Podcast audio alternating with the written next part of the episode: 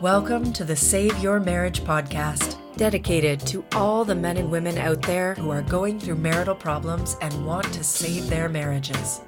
Here, we give you tools, perspectives, and insight into how to save your marriage and have a thriving marriage. This podcast is sponsored by The Fortified Spouse. And now, here's your host, Arturo Henriquez.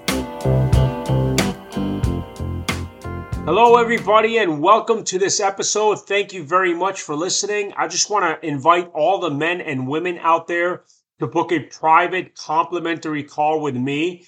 We will talk about your particular situation in private and give you lots of guidance and put you on the path to restoring and saving your marriage.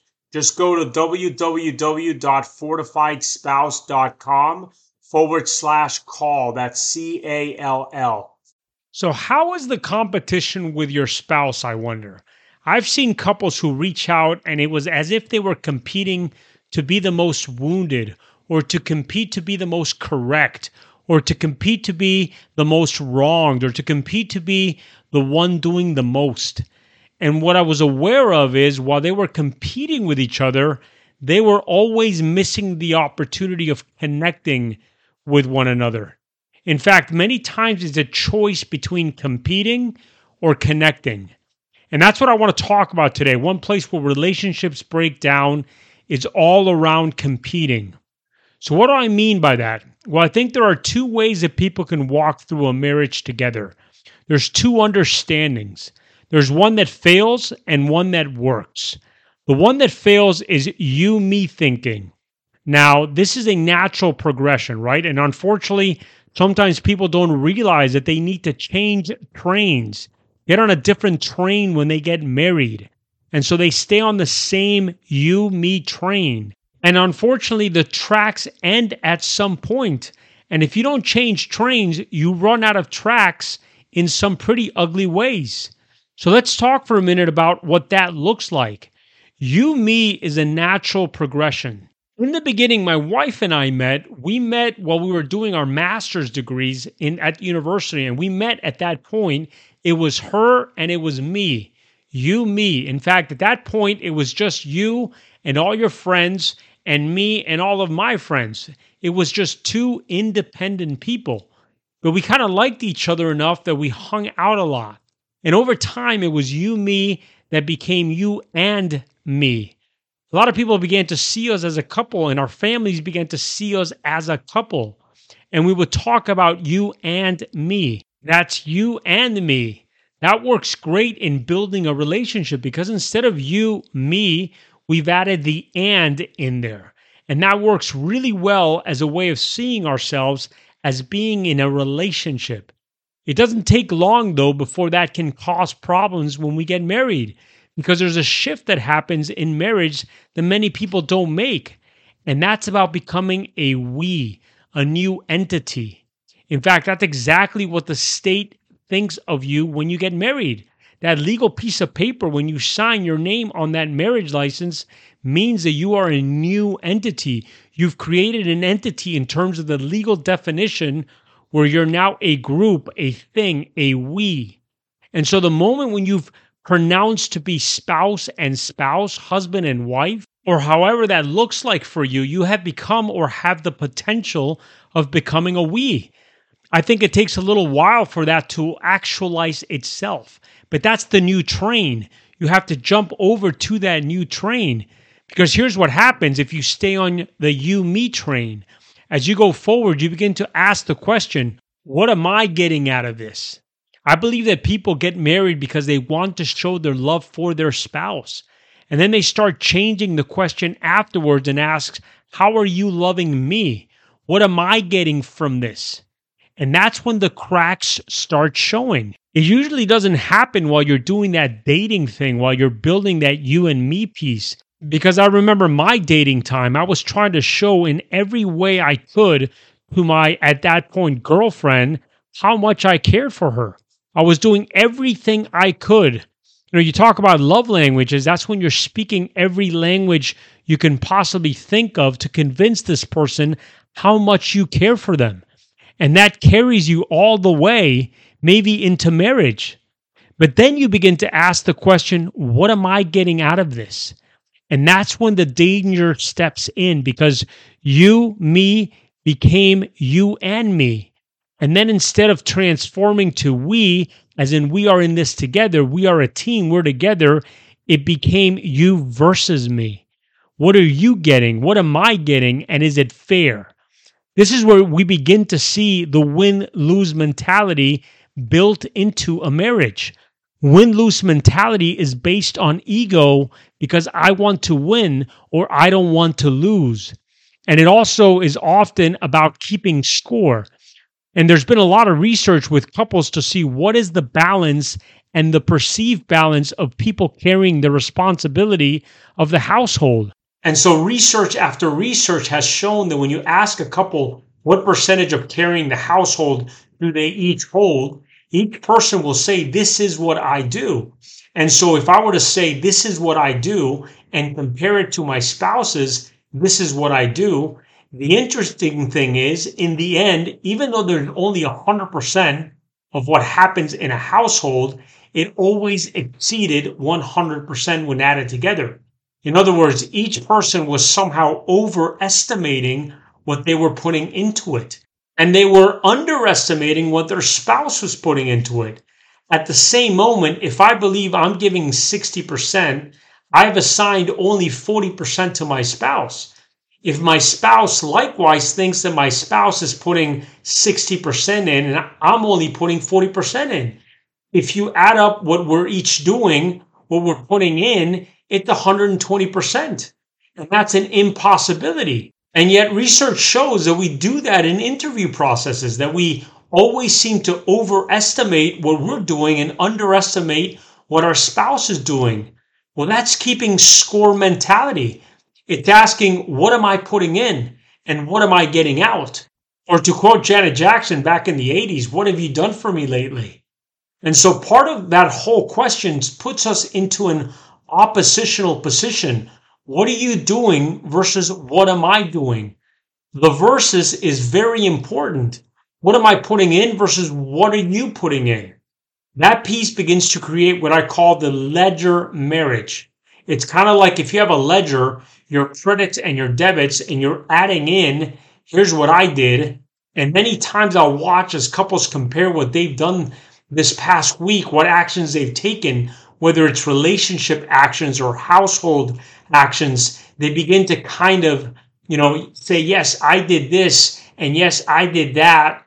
What I'm hearing is the ledger come out. Let's compare to this balance sheet and see who's really putting in. That's when you versus me is in full display. I've had couples compare down to the nitty gritty of what each has done this past week and each person is sure that they have done more than their fair share. And those are the cracks. That's where it begins to fall apart because it erodes connection and it's absolutely oppositional. We're doing comparison shopping. It's not about what we're doing with each other, but what we're doing against each other. Connection versus competition. They can't exist together in a marriage. Now, don't get me wrong. If you and your spouse have some hobby, you know, that you pitch, uh, you know, against each other, you play tennis against each other, or golf against each other, or cards at night against each other, there's going to be a winner or a loser. But those are kind of in the hobbies of life. In the relationship of life, there's either competition or connection. You cannot have both. So let's stay with this analogy for a minute and talk about being teammates versus being all stars. Have you ever watched on a team, whatever sports that is, the team where there's that one player who's hogging the ball all the time, taking all the shots, feeling like they are the star of the show, that they're carrying their team? Now imagine that there are multiple people on that same team that believe in that same thing and believe that they truly are the stars versus the other people on the team, as opposed to a well functioning team that says, you bring your best and I'll bring my best, and we will win this game together as a team. That's a team mentality. It's the difference between ego and us. We're a team here. Our task is to win, to win together, not to win as individuals. And many times couples see it as either I'm getting it or you're getting it. whatever it is, we can't both win this. The competition to be. That is very interesting because here's the underbelly of it. There's a subtle victim stance in that. If I'm not getting my fair share, I'm seeing myself as the victim. If I see myself as having to put more in to carry this, I see myself as the victim. Even at the same moment, they may go, I'm carrying all this. Look at me. I'm the all star. Underneath that, they're saying, but it's not fair. I'm the victim here. I'm having to carry this. But being a victim doesn't get us very far in a relationship. In fact, it doesn't get us very far in life. Being on a team is where we can win. Being on a team means we win at life. When struggles come our way, I believe that couples can either join together or fight each other over it. I remember years ago, my wife and I, we had a small daughter and we were at a vacation spot and there was a problem with the air conditioner in the hotel, in our hotel room. And I looked into taking out the vent that was in the floor and I covered it back up, but I hadn't put the vent cover over it. So it only had a flimsy filter over it. So our child's toddling along and we're trying to get some help for that and our child stepped on the fiberglass filter and it collapsed and she fell towards the vent into the vent. When we grabbed her that was above it was one hand holding on and one foot holding on and we grabbed her and we scooped her up and pulled her out. My wife and i had worked together to get her out. As soon as it was over we turned to each other we turned on each other and basically blamed each other for what happened. Now, here we were having pulled our child out together, having rescued our child, working together to suddenly turn and blame each other. There was no blame that needed to be assigned at that moment. We had just been through a difficult time, and our opportunity was to say, We're in this together, whatever comes our way, and we quickly got that to that point, my wife even pointed that out to me that we were struggling with who had been wrong here instead of asking, how do we make sure this doesn't happen again?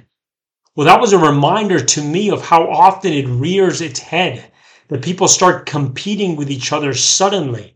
We do it at all levels of this, and part of our task is to make sure we stay on the same team. If you're in the midst of a marriage crisis, you may have already felt that breakdown. Now, one of the things I've noticed is that marriages that are successful often have got to we. Marriages that fail rarely have gotten to a we. And then they fail because they're not at a we place. So, what can we do? I think there are a couple of changes that we can make pretty easily. And one is to have a personal we commitment to see that we are standing as a team to treat it that way. And whenever we find some position, some difficult spot to ask the question, how do we need to move forward together? One of the things that is true is that when we have conflict, it needs to be in service of progress. It's not about who wins the argument. It's on how the disagreement allows us to move forward in some way. It points to some area that needs to be addressed. It's not winning and losing. In fact, you may have heard the statement you can either be happy or you can either be right. You can't be both. This is so true in a marriage. If your task is to be right, you want to win at the expense of being happy as a couple, then there's a problem. Being a we doesn't come naturally for us. We're rooted in this place of being individuals, taking care of ourselves. I mean, that's how we were raised as kids stand on your own two feet. You've got to do this on your own if you want to get it done. But then when we get into a marriage, we have to say we are now a team. We're no longer independent and individuals. And that's the whole point of a marriage, of a wedding, to say these two people have come together and the several religions have said you become one. When you're one, you're we're now a unit, we're a team. The question is how we play best on that team. Sometimes I watch as people are resentful that their spouse is kind of bringing some skill to the game, as if there's some zero sum to what we can bring to something. There's no zero sum to the game of being on that team, of the game of marriage. You bring your best self. Your spouse brings their best self. And here's the thing there's not always going to be an even. There's going to be times in every marriage where one person has the strength Brene Brown talks about there's a 100% rule at their house. They come in at night and maybe one of them has had a rough day and one can say to the other, hey, you know what? I've only got 20%. And the other can say, hey, no worries. I've got the other 80%. And what she says is if she and her husband together can't meet or exceed 100%, they know they're in a crisis. They know now they have to drop back. So maybe they both come in and say, you know, I've got only 30%. You've got 30%. Hey, let's hunker down. Let's order some pizza. Let's chill out with the kids and watch a little Netflix. In other words, let's take care of this. We recognize that we're not at 100%, so let's back off a little bit. And if they're at 100% or more, it doesn't matter who is getting them there. It doesn't matter who is carrying the piece. When they're seeing it as a team, that's what you do. In the middle of a game, somebody has a sprained ankle. The other person just has to pick up the slack. That's just part of playing on a team. It's funny how we forget that in life. There are going to be days when each person might give or take a little more, or let's say it differently, contribute to the game a little bit differently. And that's okay. That's what it means to understand that you are on a team. It means you understand that the spouse may not have as much and you got to pick up the slack, not as a way of keeping score, but of saying, we're in this together. I've got your back. Our task is to win together. If you're already at that point where you haven't made it to a we and the crisis is showing itself, let's find a way forward. Let's find a way to get you back on the same team, playing for the same goals. And that's how you win. And that's how you save a marriage. Thank you for listening. Now, I want to introduce you to the Fortified Spouse program that has helped thousands of women and men just like you save their marriages with an 85% success rate. It is based on four fundamental pillars. One, gain the tools to reconnect with your spouse. Two, understand the differences between men and women so we can appreciate and be more empathetic with our spouse. Three, learn how to gain inner confidence so we are no longer codependent on our spouse. And four, deal with our insecurities and triggers so we are more emotionally in control and not as easily triggered. If you're interested in learning more about these tools to immediately stabilize the marriage and postpone and delay the divorce or separation or win your spouse back from an affair, then go to www.fortifiedspouse.com and enroll in the program. It is going to change your life. It is going to make you the best version of you, and it has the highest probability of saving your marriage. You have been listening to the Save Your Marriage podcast for men and women. For further information, visit The Fortified Spouse at www.fortifiedspouse.com. Thank you.